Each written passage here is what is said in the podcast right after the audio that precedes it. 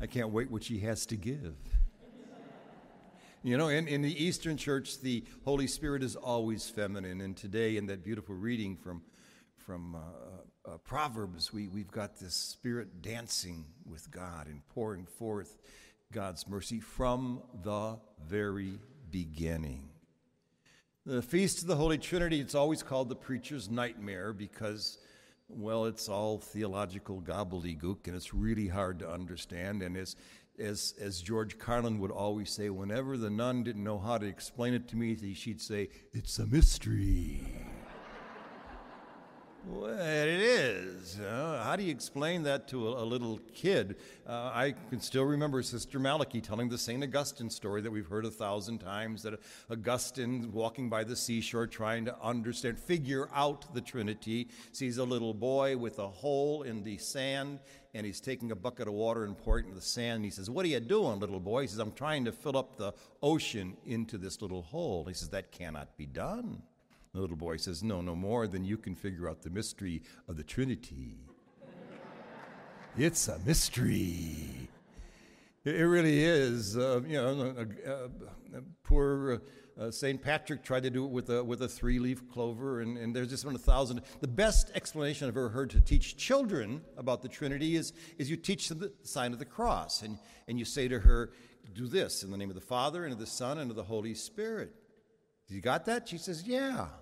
Now let you I want you to know that God loves you more times than you can count.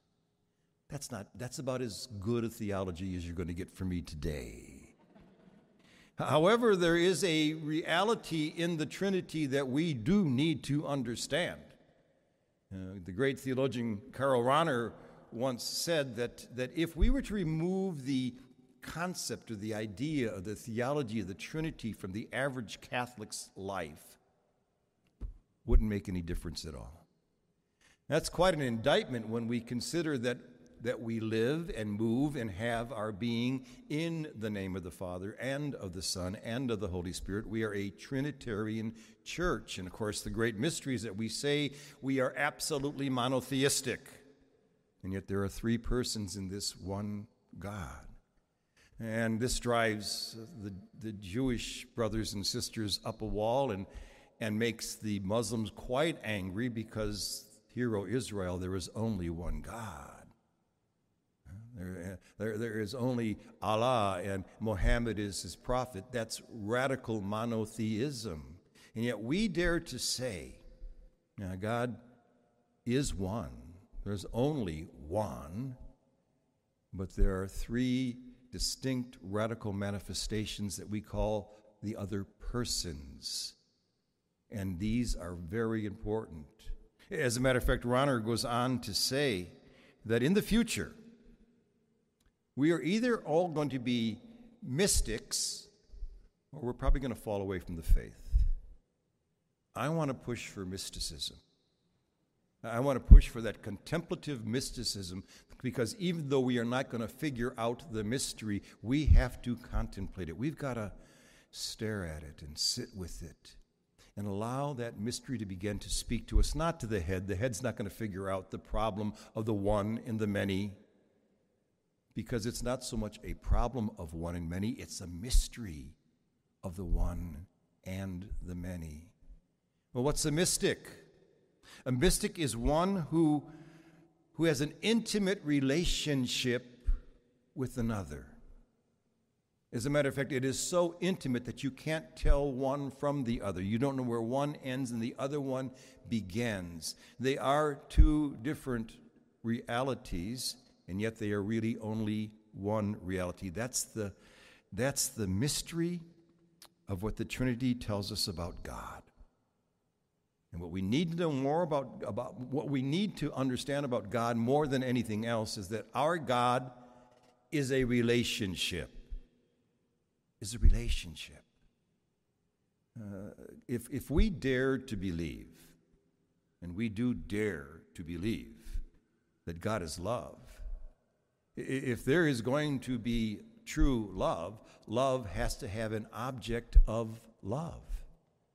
Love always goes outside of itself to the other. So there, has to be an other to receive it. Now, if that other receives that perfect love and is perfectly able to love back, then we've got this love dance between the two. And of course, the power of the dance is an incredibly spiritual thing that draws them together. So the, the God in se, the God in itself, the, the divine word that was spoken by God, and the word speaks back to God, that wonderful word of love, and the power of the Spirit then breaks forth from it. That's a relationship that we are called to enter into. It's the most wonderful relationship in the world. In the beginning was the Word, and the Word was with God and the Word was God. And in the bond between the two, we are, in the bond between the two, we call the Spirit, it is the divine dance that all of creation is invited to. All of creation's invited into this dance of relationship. What does the relationship do? What does a what does a relationship do when you enter into it? It creates an image of itself. And that's from everything from rocks to angels. A, a, rock creates an image of itself. You put a rock in sand and you take the rock out, there is an image of the rock embedded in the sand. That's a very rudimentary image, but it still is an image of that rock. The like produces like. You take a, a, seed from a flower and you put it in the ground. Unless the seed falls to the ground and dies, it remains a seed. But if it dies, it produces itself over and over and over again. That's a pretty remarkable thing. It creates an image of itself from itself. And in the animal world, in the mammal world, the, the, the child that is, or the baby, or the little animal that's being gestated in its mother's womb, especially in the mammals, and comes out, it is a carbon copy of the mother and the father. It, is an image of that which was creating it. And of course, in us, it's not quite a quantum leap, but it's a pretty good leap because we are not separate from the created world, we are part of the created world. We are animals that are just a little more advanced, and sometimes I wonder about that. But we are, because not only do we physically reproduce ourselves, but we also psychologically reproduce ourselves. We talk about a, a, son being a spitting image of his father or a daughter being a spitting image of her mother, but not only physically, but psychologically. And I, and I want to say this too I think spiritually too.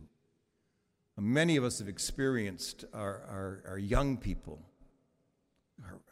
who are literally images of us.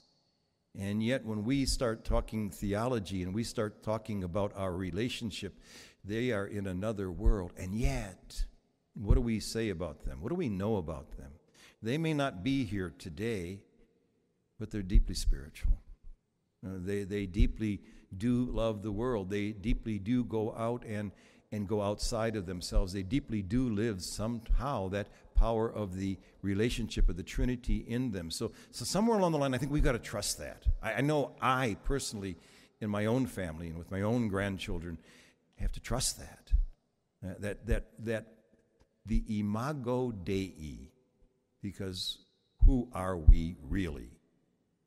We are the ones who are created in the image and the likeness of God, the spitting image of God.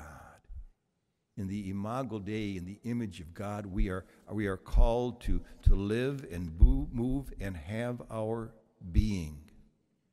We participate in that divine image. The goal of all of this, why is this important? Because the goal of all of creation, the goal of all of these images is to do what? E pluribus unum.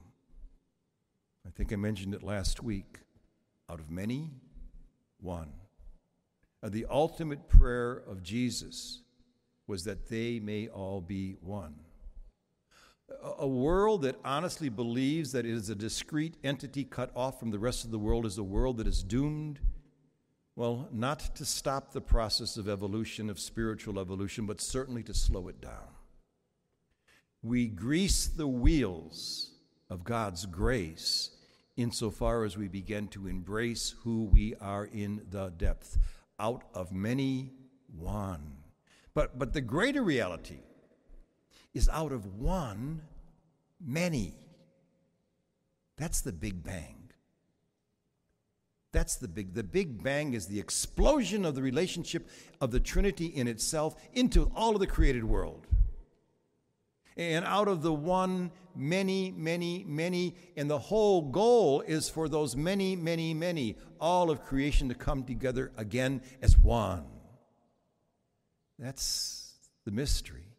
It is beyond our comprehension, but it comes alive every time we are willing to enter into that deep and profound relationship that we are called to enter into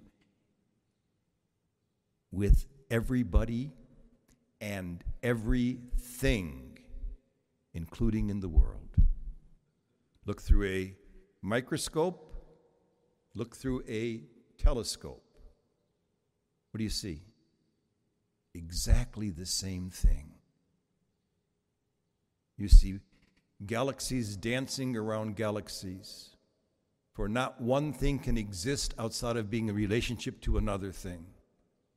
You see stars dancing around other stars, and planets dancing around the stars, and moons dancing around the planets, and, and people dancing around each other. We are called to that great dance of intimacy, mysticism, and joy.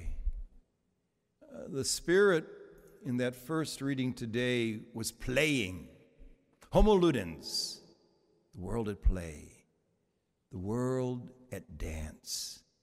We got a fancy theological name for the Father and the Son doing their circle dance. We call it perichoresis, which means this dance of love, this dance of exchange.